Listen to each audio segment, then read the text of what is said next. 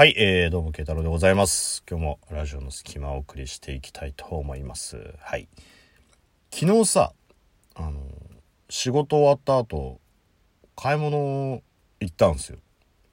表参道にね。いやいやいや、行くよ、表参道ぐらい。慶太郎さんなんて、いいとこ、トゲ抜き地蔵で、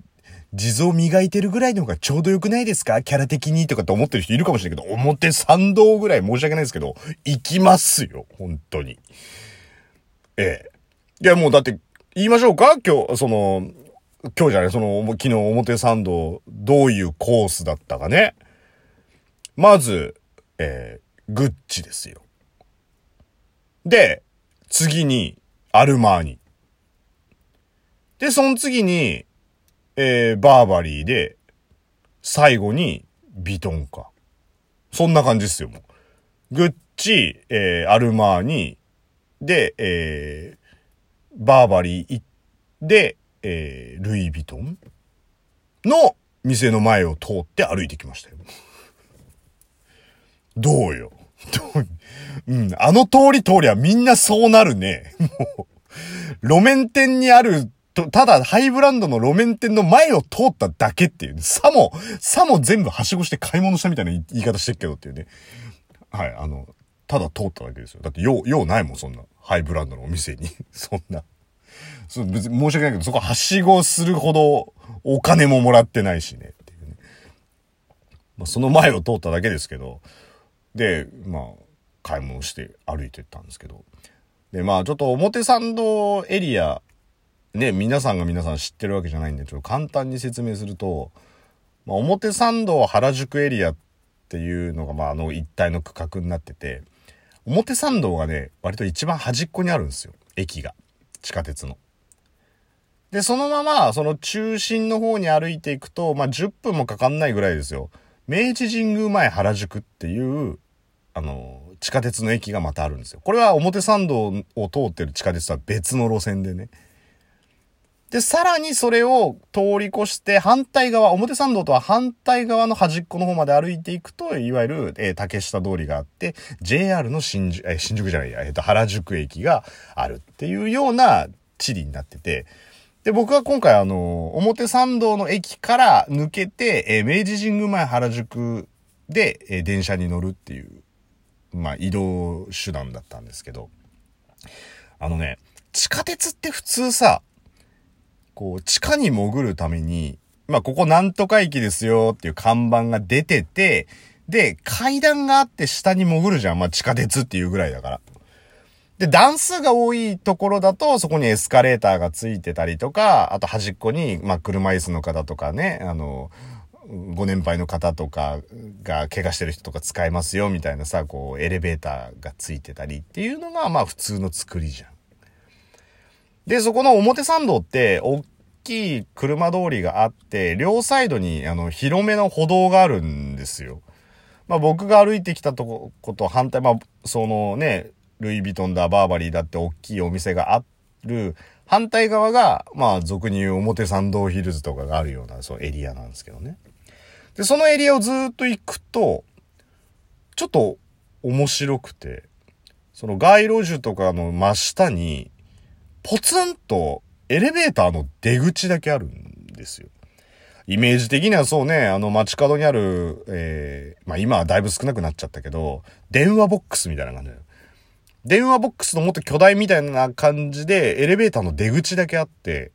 で、階段使いたい人は、そこからさらに奥に行くと、大きい交差点があって、その、まあ、ラフォーレ原宿とかあったりとかする交差点をさらに抜けていくと階段で降りられるっていうところだから、別に急いでない人はみんなそのエレベーターを使って降りるわけですよ。だからね、意外に並んでんのよ。しかもそのエレベーターの大きさも、せいぜい10人ちょっとぐらい乗ったらおしまいなぐらいのあのマンションとかに普通にありそうなさ、あの、百貨店とかのエレベーターよりは多分小規模だと思うから、だから10人、まあせいぜい10人ぐらいだと思うんだけど、乗ったらもうおしまいっていうところに2、30人並んでっから、多分3、4往復しないと下に行けないっていう。まあでも別に階段まで行くほどじゃないからつってみんな並んでんだけど、2列で並んでて。で、僕の前に、ちょうどね、20前半ぐらいな感じだと思うんですよ、若さから言って。の女性の人がベビーカーをしてて、で、その、1歳ぐらいの男の子がベビーカーに乗ってるんですよ。で、ちょうどベビーカーいるからって2列で並んでんだけど、その真ん中にこう、並んでるみたいな感じでね。で、まあ、その子供はずっと、こう、小袋、小袋にさ、おっとっと、おっとっとの小袋を持っててね。で、おっとっとの小袋を持ってっから、その、むしゃむしゃむしゃむしゃ食ってんでさ、子供って、なんだろう。何か突然スイッチが入る時あるじゃん。でそれまでね、普通に、なんかこう、ボリボリボリボリ食ってたんだけど、食べ終わってないんだよ。おっとっと。おっとっと食べ終わってないんだけど、なんか、スイッチが入ったみたいに、あたたたたたつってヘドバン始まったね、もう。なんか、手を思いっきりブンブンしながらヘドバン始まって、だもうあれはヘドバン、子供、大人だからヘドバンに見えちゃうだけで、多分子供にしか見えない何かと戦っている中で目覚めた多分身勝手の極意だと思うんだよね。もう。もうあのね、あの、スーパーサイヤ人をはるかに超えた、もう精神と肉体がバラバラで無意識で敵の攻撃を避けられるでおなじみのあの身勝手の極意になって、こう僕らの見えない敵が何かを発してる攻撃をもう意識とは別のレベルでこう避けてるから、あたたたたたつって多分なってるんじゃないかなっていうぐらいのもう表現の仕方ですよ。だそんな食べかけのさ、おっとっとの袋もそれで、あたたたたつってもう、もうぶん回してっから、もう、おっとっとが、もう、表参道の歩道におっとっとしていく感じになるわけですよ。もう、おっとっとっとっとみたいな。でも、どういう状況それ。もう、言いたかっただけじゃんっていうね。もう、もう産卵してる。もう、おっとっとがおっとっとになって産卵してるわけですよ。もう、それでもお母さんがそれでね、おっとっとしちゃダメよっつってね、おっとっとしちゃダメよって絶対言ってないけど、そうだ、ダメでしょみたいな感じで言ってて。だから僕の、その、頭のてっぺんあたりにこう、コツンっていうのをさ、あったたたたたたコツンみたいな感じになって。おっとっと、こんなとこまで飛ばすか、この子はと。まあ男の子だしね、元気な方がいいから、まあパワフルなね、こう、あの、おっとっとの振りっぷりで、まあもうあの身勝手の極意っぷりで、僕のとこまでまあその、おっとっと飛んできたんだろうなって思いながらさ、ちょっと微笑ましく見てたのよ。たまに目が合ってたりとかしたからニコって笑ってみたりとかしてね。で、そしたら、まあ僕そのベビーカーが邪魔になると思ってちょっと距離空けて並んでたんですよ。無神経にそこにさ、割り込んでくる男がいて、わっけえ男がさ、ワックスとかで頭ツンツンにして、なんかこうイヤホン聞きながらずっと携帯いじってますよね。さもなんか気づきませんみたいな感じでスッて入ってきて。おいおいおいおいと思ったんだけど、まあでも別にそんなとこでさ、後ろ並べよとかって言い争うのもしょうがないじゃん。まあいいや。まあでもそういうのに限ってね、なんか自分が乗れなくて、そいつ、割り込んだそいつが乗れたエレベーター、あ、エスカレーター、うん、エレベーターか。エレベーターとかなっちゃったりとかするんだろうけど、まあそれはそれで急いでねえからいいやとか思ったんだけど。まあね、神様って、やっぱり見てんだなーって思うよね。まあそういう悪いことした人に関してはやっぱ神様は見てんだなって思って。で、そいつがさ、まあ僕に背中を向けてる状態ですよ、並んでるから。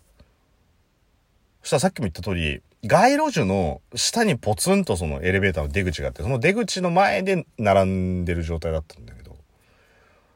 そいつの頭に鳥の糞がピチョって落ちてきたのよ。でさ、ピチョってなるから反応なんが、こう、なんか頭にあるわけじゃん。だくるって後ろ振り返ってんだけど、僕も普通に荷物持ってるから、まあ、何にもしようがないみたいな感じでね。で、気のせいかみたいな前向くんだけど。まあ、さっきも言った通りさ、ワックスで頭ツンツンにしてっから、あんまり多分直接こう地肌に来ないんじゃない？そツーってこう、頭からさ、その、わっけえスカした感じの男がだよ。あ、表参道にいそうなね、あの、ちょっと意識高い系みたいな感じの、ちょっとこじゃれた格好した男が、頭から鳥の糞を流しながら、スカして携帯見てるよ、と思って。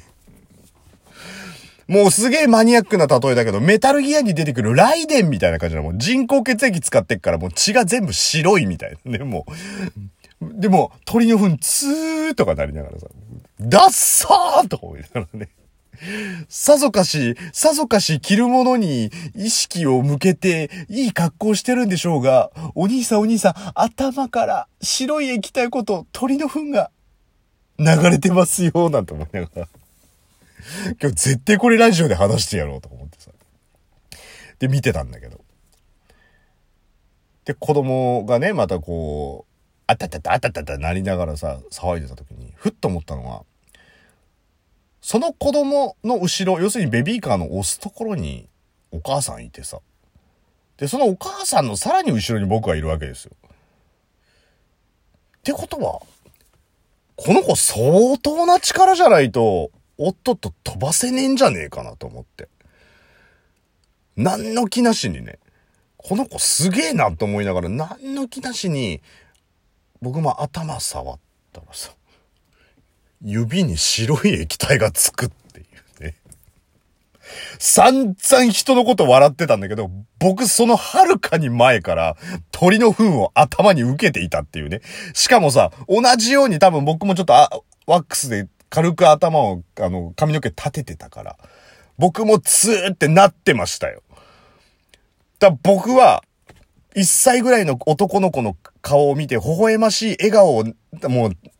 ニコニコしながらね、